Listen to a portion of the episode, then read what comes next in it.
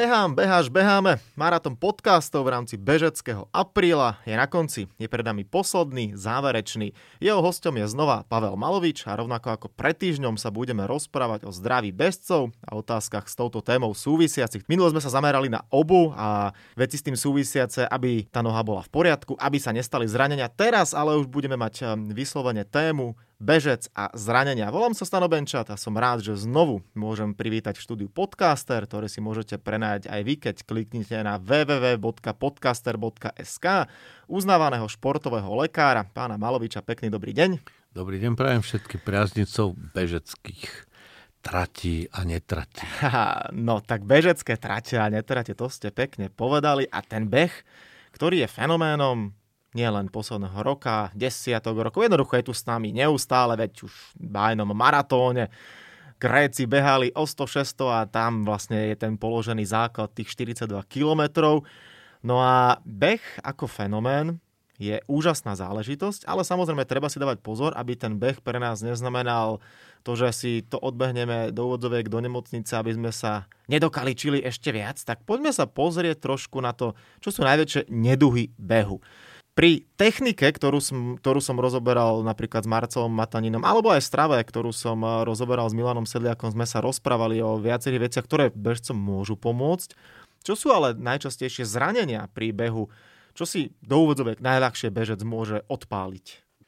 Úplne najjednoduchšie je, že si podvrtne členok. To je najčastejšie zranenie vôbec, podvrtnutie členka z vonkajšej strany.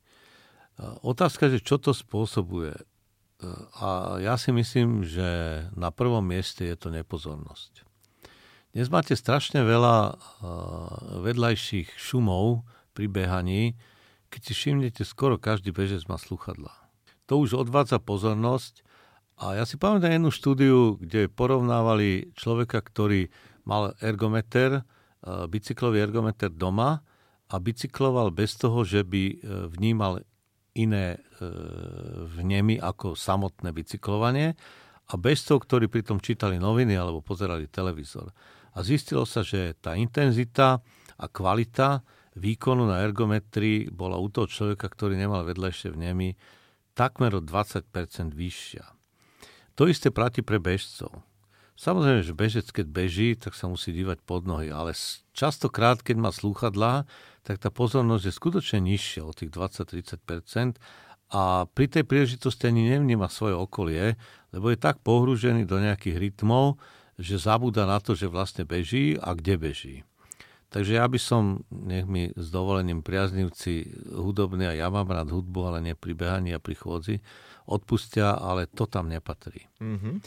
Ďalej, sústredenie na to, že mám so sebou mobilný telefón a čo keď mi niekto zavolá, tak si ho radšej nechám pustený, pretože je obedová prestávka a čo keď firma bude potrebovať náhle, aby som sa vrátil, nevrátil, hej.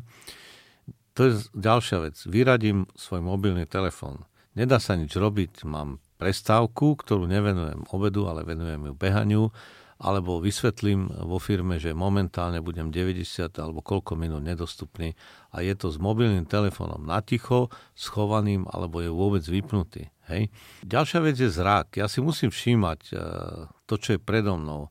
A preto ľudia, ktorí aj majú dioptrické okuliare, alebo ani nie dioptrické okuliare, treba z...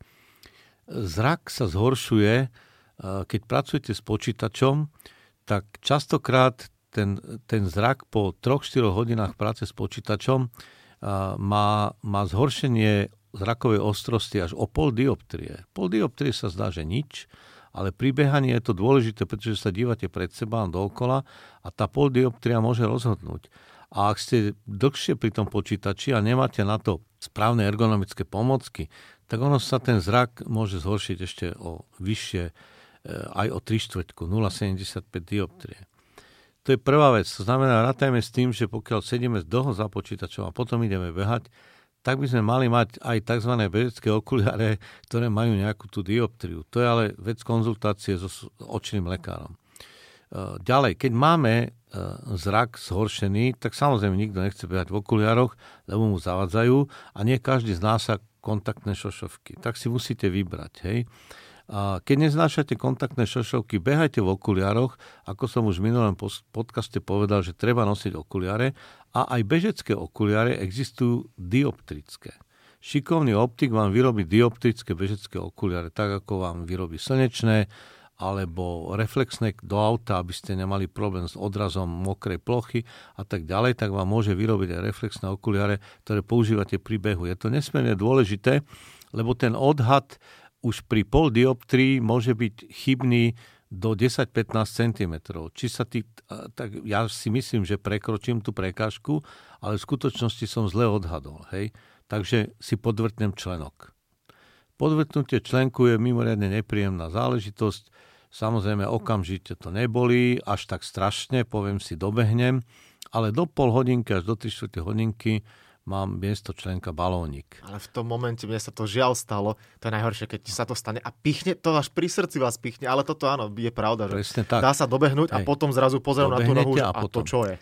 Preto keď sa mi podvrte členok, a tak hľadám prvú možnosť, aby som dal nohu do ľadu alebo do studenej vody alebo proste nejakým spôsobom urobil to prvé ošetrenie. Lebo čím neskôr to urobím, tým väčšie následky to bude mať a tým neskôr začnem behať. Samozrejme, takéto podvrtnutie distorzia má svoje pravidlá. Závisí od toho, či sa pri tom poškodí väzivový aparát, čo by sa ale nemal, keď má dobre človek trénované nohy, tak by sa nemal ten väzivový aparát poškodiť. Samozrejme je to závislé od amortizácie organizmu, či už vekom, alebo životným štýlom. Ale ako vravím, toto je ako prvý problém, podvrtnutie. Podvrtnutie súvisiace s terénnymi nerovnostiami, ktoré si z rôznych príčin nevšimneme. Tu vám ešte do toho skočím, lebo vy ste na úvod povedali, že človek pozerá sa dole a ono je to také päťdesiat päťdesiat, že niekto sa pozerá stále pred seba a niekto dole. Je na to nejaká univerzálna rada, že alebo je to naozaj na tom danom človeku, že jasne, že keď behám po veľmi zlom teréne v lese, tak to aj ja. Vždy oči dole, samozrejme, že kde sú tam kamene, aby som nezakopol. Ale potom mnohokrát vystretá hlava. Je to spôsobené tým, že už aj človek tú trať možno lepšie pozná. Na rovine asi celý čas by som sa mal pozerať pred seba, alebo to je tak individuálne, že u každého je to iné. Je to tak pol na pol. Ja používam pojem šikmý pohľad, hej. To znamená, že v podstate viete o tom, čo sa deje pred vami, ale zároveň pozorujete povrch. Hej, že nie, je to niekde medzi. Uh, to je vec len zvyku, ako, ako sa naučíte a ako máte prvú zlú skúsenosť. Hej. Niekedy máte sklonenú hlavu a narazíte hlavou na strom alebo na nejaký stĺp, obrazne povedané, čo sa teda nestáva, deväťdesiatdeväť celá deväť percent, ale môže sa stať. Hej. To znamená, tam treba proste iba, iba tú pozornosť zamerať šikmým pohľadom. päťdesiat na päťdesiat. Skutočne bežec sa musí pozerať dole, ale zároveň vedieť, čo sa deje pred ním. Mm-hmm. To je, ale to je jednoduché. To, to sa da, nemusí ani veľmi cvičiť. K tomu príde skúsenosť a nie je to zasa, zasa až taký problém.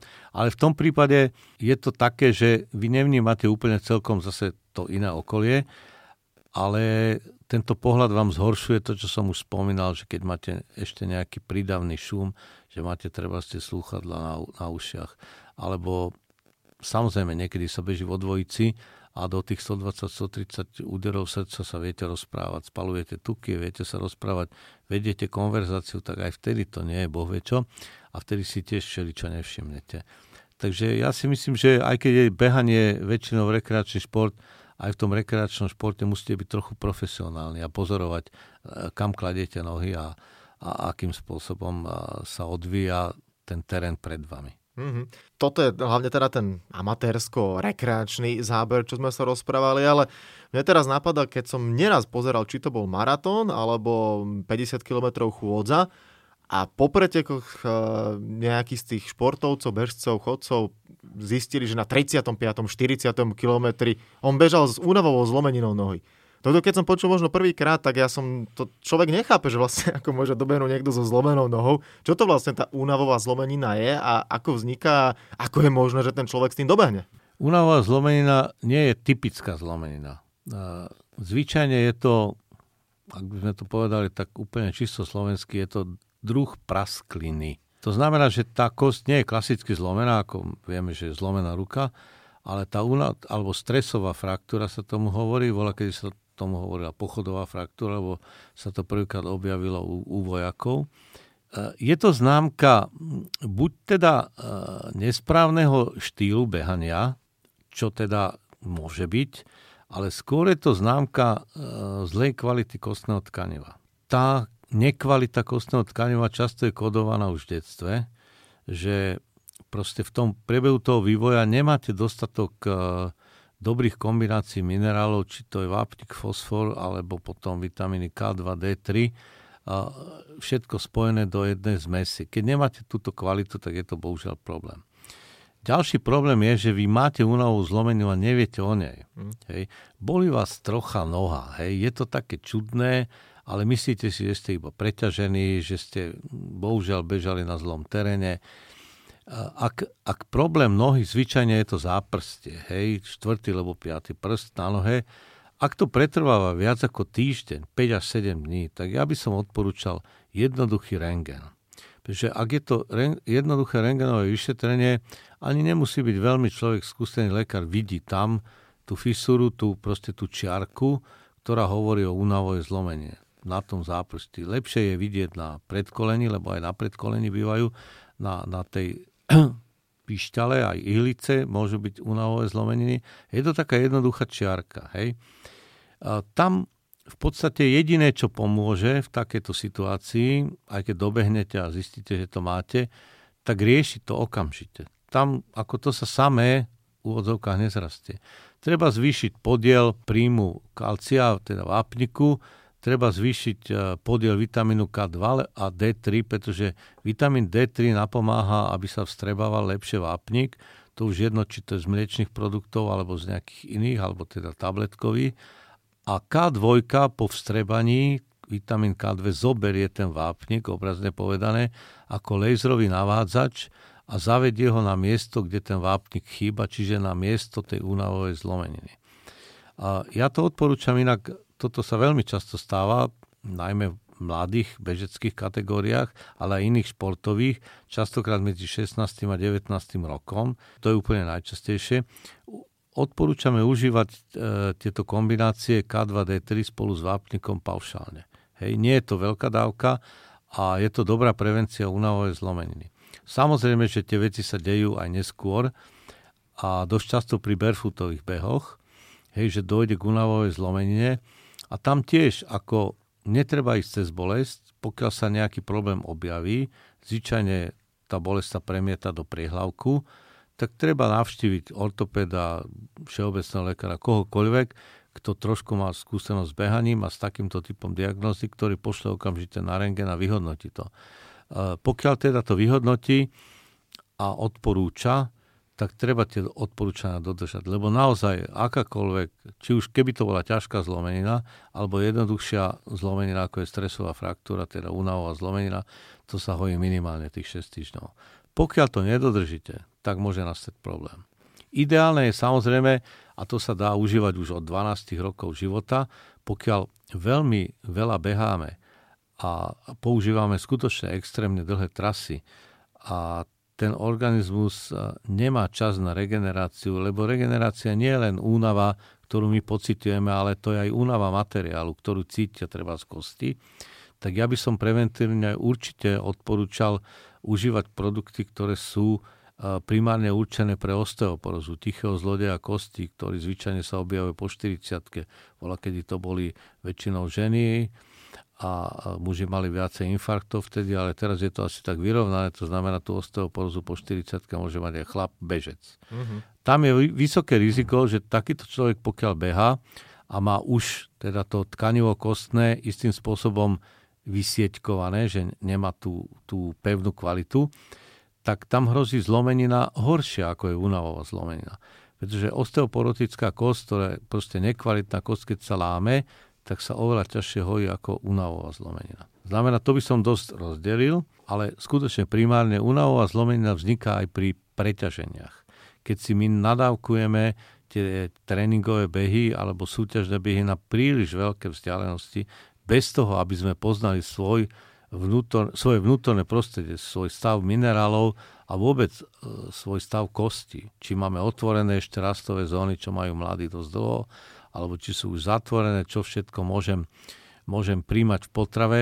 Lebo aj s tou potravou to máte tak, že nie vždy to, čo je deklarované, že v tej potrave sa nachádza, sa v nej skutočne nachádza. Ale o tom asi hovoril docent Sedliak. Áno, áno. Takže to by som ja nemusel ani rozvádzať. Áno. No, otvorili sme teda tému členky, zlomeniny a potom ešte môžeme preberať svaly, šlachy, čo najviac pri behu trpí, čo dostáva najviac zaberať a čo sa najčastejšie či už otrhne, poškodí z týchto šliach a svalov. Hovorí sa o tom, že najčastejšie problém je s achilovkou.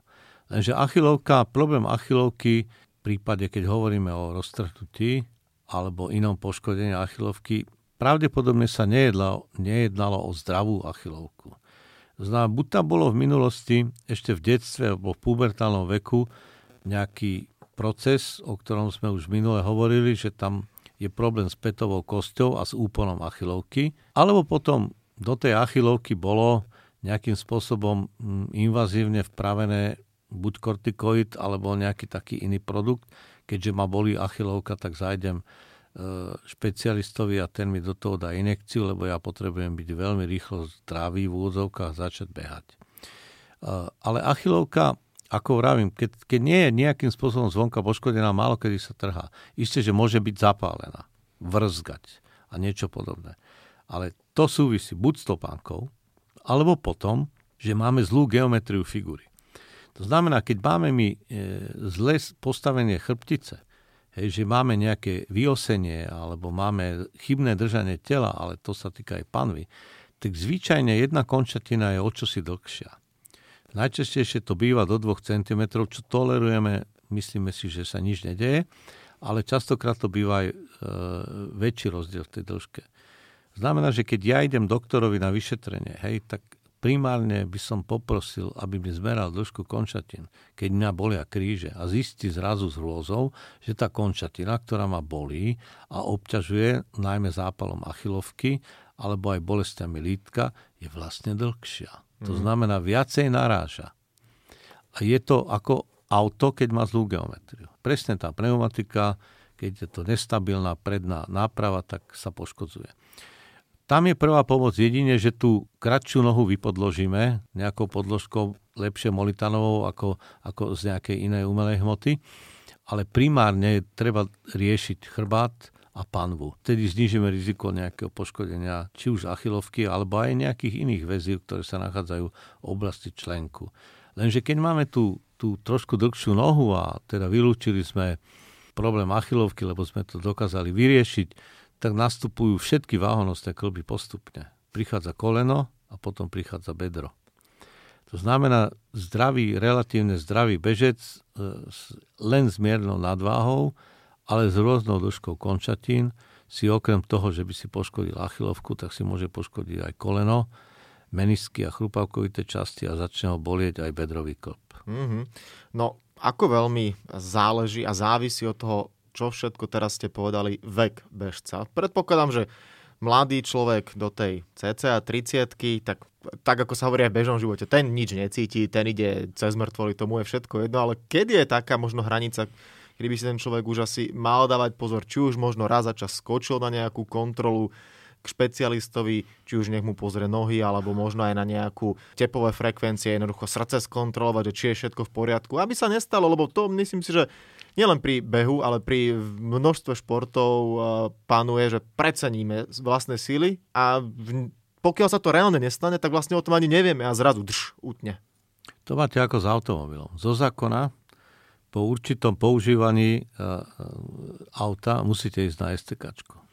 Človek si to nemyslí o sebe, že musí po istom rozpätí rokov ísť na nejakú STKčku. Mm. To je prvý predpoklad, že v podstate podľa mojej mienky každý pravidelne športujúci, ale aj športovec alebo športujúci, ktorý z ničoho nič sa rozhodne, mal by ísť na lekárskú prehliadku, ktorá by mala ale absolvovať a obsahovať záťažové vyšetrenie, pretože život sa odohráva v záťaži.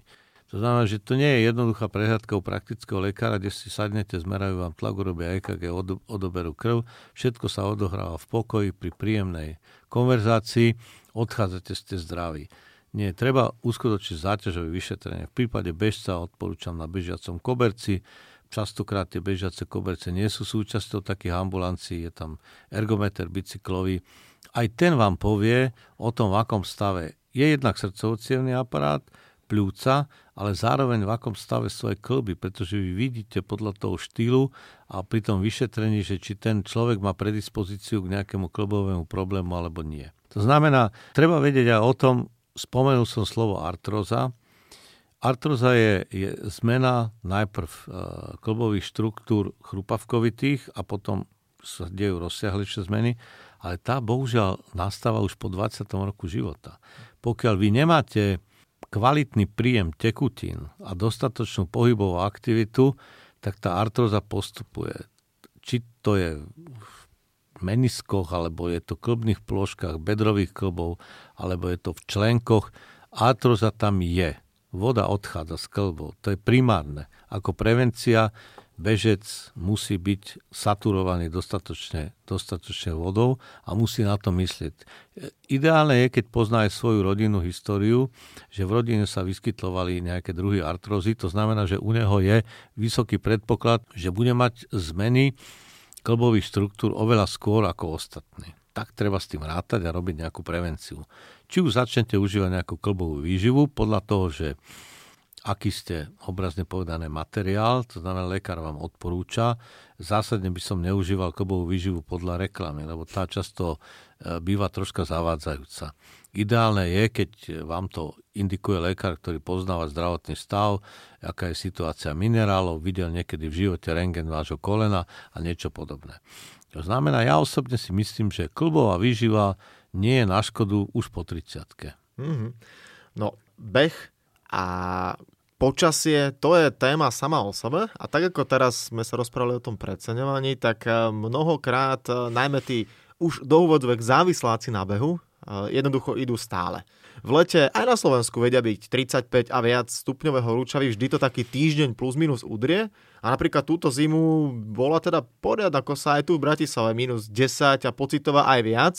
Je dobre pri tak, alebo teda je vôbec zdravé a rozumné pri takýchto extrémoch sa vydať na beh? A keď áno, čo sú nejaké odporúčania, aby ten beh nebol na dlhé obdobie prvý a posledný v tej zime alebo v tom extrémnom teple, kedy je už taký varovný prst, že radšej naozaj si dať pokoj, pauzu, oddych a ísť si radšej zaplávať v lete alebo v zime niečo iné urobiť, nejakú aktivitu, aby to telo skutočne nedostalo prílišnú šlehu, z ktorej sa bude potom niekoľko týždňov spamätávať. Faktom je, že keď človek pravidelne športuje, tak sa stáva závislým. A je veľmi dobre zdokumentovaná tzv. Bežecká závislosť, runner's high. Ja sám som mal niekoľko pacientov, ktorí keď neodbehli určité penzum kilometrov z rozličných dôvodov, či boli zaneprázdnení, chorí, alebo bolo zlé počasie, tak mali absťak. Regulárny abstinenčný syndrom, ako keď vysadíte nejakú drogu. Mal som pacienta dokonca takého, ktorý ak denne neodbehol minimálne osemnásť kilometrov, mal triažky, potil sa, nespal, bol na tom úplne zle, vo firme bol na nepoužitie. Zranil sa a teraz prišiel sa poradiť, že čo s tým. To znamená, to sa rieš, rieši normálne takým istým spôsobom, ako, aby teda nenastala, nenastali tie abstinenčné príznaky. Rieši sa to ako akákoľvek závislosť. To znamená, že ak ste naučení na tú drogu, ktorá sa volá behanie, tak vy nesmiete prestať úplne nikdy, pokiaľ teda samozrejme to nie je indikované zdravotným stavom. To znamená, že v akomkoľvek počasí vy určite musíte vykonať isté, isté kilometráže, aby tá vaša vnútorná stabilita, ten váš obvyklý biorytmus nebol narušený. Isté je, že keď je vonku minus štrnásť, je iná situácia, ako keď je nula, alebo keď je nejaké plus. Znamená, že ja musím rátať s tými poveternostnými vplyvmi, a s ochranou teda dýchacích ciest, et cetera. Také jednoduché veci, ktoré používajú aj futbalisti, ktorí musia hrať pri minus štrnásť a, a takých teplotách, že predtým, ako idem von z teplej miestnosti, mám nejakú prechodovú miestnosť, hej? Či už chodba domov, alebo čokoľvek. Predtým, ako vôbec vyjdem a začnem dýchať studený vzduch, výklok tam si ústa viackrát studenou vodou. Pri tom behu sa snažím pracovať s dýchom tak, aby som čo najmenej naha- na- namáhal ústnu dutinu a určite behám s krytom na, na ústach. teraz nosíme tie rúška, tak to je možno, že aj taký istý spôsob, ako sme si navykli, že treba tie ústa zakrývať. A to je zima, chránim si určite čelo, hej, chránim si prínosové dutiny. To znamená, v podstate by som mal mať na sebe burku, kde by bolo vidieť iba oči. Je to možno pre niekoho smiešné, ale pre ochranu človeka je to nevyhnutné. O tých plochách a o tých kloboch sme, sme už hovorili. Teraz toto je problém dýchania, pretože ten studený vzduch, pokiaľ nie je istým spôsobom e, redukovaná jeho teplota, čo cez tie filtračné vrstvy sa dá, tak ničí sliznice horných dýchacích ciest a je to viac na škodu ako na úžitok. No a ten druhý extrém potom, keď máme teplo? A druhý extrém teplo? Je teplo. To znamená, tam je nastupí dehydratácia a samozrejme istým spôsobom aj, aj úbytok energie, ktorý je vyšší ako za normálnych okolností. Tak na to sú rôzne recepty, ale najjednoduchší recept je mať so sebou fľašku vody, aby som ja vedel, takú fľašku, ktorú teda unesiem a neprekáža mi v behu, aby mala tú koncentráciu minerálov, ktorú vypotím, hej, na to sú presné tabuľky, a aby som treba každú polhodinku si mohol osviežiť ústa, nie že sa napijem, ale osviežím si ústa a urobím zo pár gogov, aby mi to chvíľku vydržalo. To je prvá vec, ktorú aspoň kontrolujem. Isté je, že keď by som čakal až do tej doby, kým budem smedný, tak je skoro neskoro. Mm-hmm. Hej? Ale musím mať proste nejaké intervaly, či to je najlepšie každých dvadsať minút, že si osviežím nejakým spôsobom ústa a namočím si nos. To je prvá vec. Druhá vec je, musím rátať s tým, že oveľa rýchlejšie strácam energiu. To znamená, je vhodné mať so sebou uh, nejakú tyčinku, ktorá je ale z prírodného materiálu. Hej. Oni používajú dosť často takí bežci, tí naturalisti, ale ja si myslím, že, že netreba nejaké priemyselne chemikáliami stužené rôzne veci. Je dôležité, aby tam bol ne, nejaký cukor, to znamená najlepšie med alebo javorový sirup, aby tam bolo čosi, treba niektorí bežci používajú tyčinky, ktorých je basmatová rýža spolu s medom a s javorovým sirupom. Hej. Bude to v géle alebo je to v tyčinke. V podstate taká vec by mala byť súčasťou výbavy bežca, ak beží viac ako hodinu. Hej. A v takomto hroznom počasí, ktoré máme okolo tridsaťšesť tridsaťosem stupňov, keď sa vôbec na to dáte v takom počasí. Ale ja os- osobne odporúčam v letných dňoch behať skoro ráno alebo neskoro večer. Samozrejme, skoro ráno je úplne najlepšie, lebo ten vzduch je oveľa sviežejší. Ale rozhodne nesmie dôjsť dehydratácii a nesmie dôjsť takému úbytku energie, že prichádzajú prekolapsové až kolapsové stavy. V tom prípade je lepšie prestať bežať a nájsť prvé chladné miesto a zostať tam. Samozrejme musíte rátať s úpalom aj s úžehom. Keď je slnko, to znamená pokrývka hlavy, hlavy je jasná. A ako sme už viackrát hovorili, okuliare sú samozrejme. Mm-hmm. Hej. Znamená, že ja som pripravený na, ja neviem, koľko si dám, či si tam hodinu a pol, alebo si tam hodinu a podľa toho si nastavím ten pitný režim v rámci, v rámci toho behu, tak, aby som nemusel vláčiť samozrejme zo sebou veľa Veľa, veľké množstvo tekutiny, ale aby tá tekutina bola kvalitná, správne nastavená. Tam je ideálne hypo- alebo izotonický nápoj, ktorý je zamiešaný a k tomu ešte nejaký gel alebo tyčinku, aby som rátal s tým, že úbytok energie. Len pozor, aby to nebolo príliš sladké, lebo potom dôjde k tomu, že, že ja budem viacej smedný a to už bude zlé, keď je pocit smedu. A ten nápoj samozrejme nesmie mať bublinky, lebo síce keď máme bublinky, menej vypijeme, ale to len zasyčí na tom rozhorúčenom ústnom povrchu a my sme v podstate nezískali až toľko, koľko by sme získali, keď vypijeme nesýtený nápoj. Mm-hmm. A ešte myslím si, že veľmi často sa stáva pri bežcoch, najmä začiatočníkoch, že behajú, behajú možno kilometr, dva a príde píchanie v boku, možno niekde v podbrušku. Čo to spôsobuje a čo nám to indikuje? Čo nám telo tým chce povedať? Tak tam je viacero možností toho píchania v boku, ako stále sa o to prieme, že či je to problém závesného aparátu bránice a pečenie, alebo či je to krč bránice, ktorý je spôsobený nedostatočným množstvom minerálov, najmä magnézia, teda horčiku a draslíka, alebo je to problém z chrbtice. Ideálne je vtedy, ak vás pícha, naozaj začne píchať v boku, treba určite to nerozbehate. Treba spomaliť.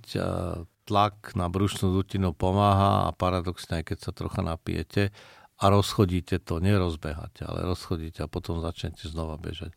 Ak to neustáva, tak treba skončiť. Toľko teda rady ohľadom bežeckého apríla, bežci a zranenia. Na záver sme si to nechali, ale určite sú to, myslím si, dobré odporúčania, aby sme sa všetkému vyvarovali, aby ten beh bol skutočne čo najväčšou radosťou z pohybu, pretože o to, predpokladám, každému z nás a z vás, čo nás počúvate, bežcov ide. Bežecký apríl sa blíži ku koncu, rovnako ako aktuálny olympijský podcast, no ale na záver samozrejme aj v tomto dieli nebude chýbať kvíz. A tak, ako som to hovoril v každom z predchádzajúcich dielov, tak opäť začneme otázkou, ktorá je spojená s menom pána Emila Zátopka. V každom jednom dieli bola jedna otázka s ním. No a pán doktor, na vás mám otázku s Emilom Zátopkom. Koľko rokov by sa dožil tento rok Emil Zátopek? A budete mať toleranciu tri roky. Asi stovky by sa dožil, nie? Až o rok.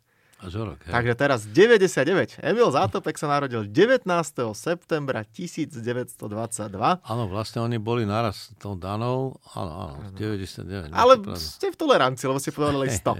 Zomrel dvadsiateho prvého novembra dvetisíc vo veku sedemdesiatosem rokov.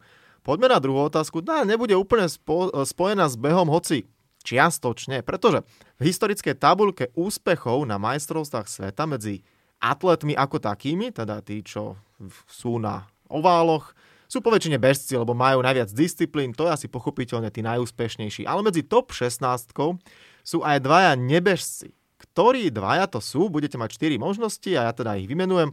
Z týchto štyroch mien dvaja páni sú medzi najúspešnejšími medailistami v histórii atletiky. Bude to Nemec Lars Riedel, ktorý bol diskár, český oštepár Jan Železný, sovietský a neskôr ukrajinský skokan ožredí Sergej Bubka alebo poľský vrhač kladivom Pavel Fajdek.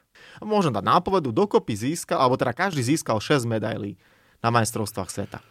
No Bubka Železný, ja by som povedal.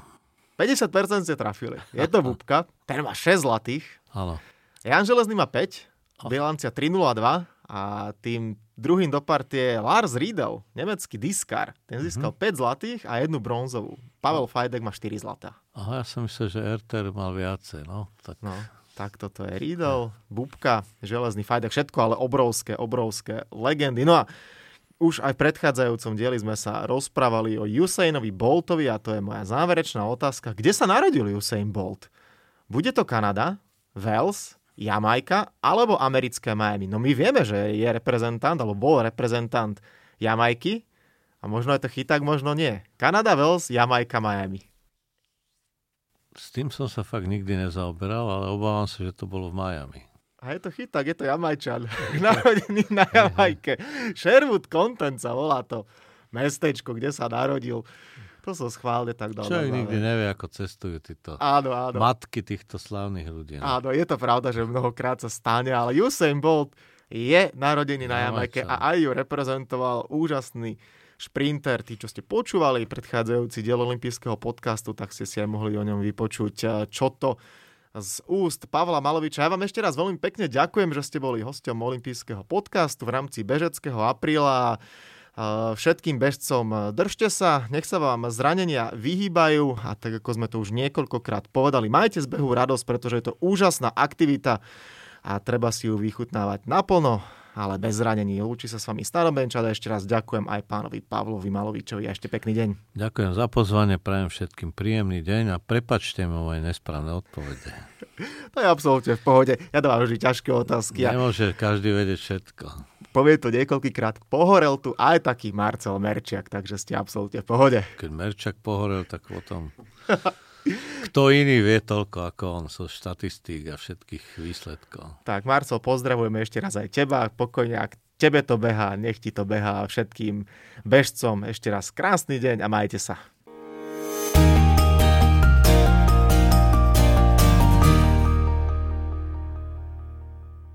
Tak, a to je na tentokrát všetko. Dúfam, že sa vám náš podcast páčil. Prihláste sa na jeho odoberanie vo svojej podcastovej mobilnej aplikácii na platformách Google Podcasty, Apple Podcasty a Spotify. Podcast môžete podporiť tým, že ho odporúčite niekomu z okolia, alebo náš podcast ohodnotíte na Apple Podcastoch, veľmi nám to pomôže. Všetky olympijské podcasty nájdete na stránke www bodka olympic bodka es ká lomka podcasty.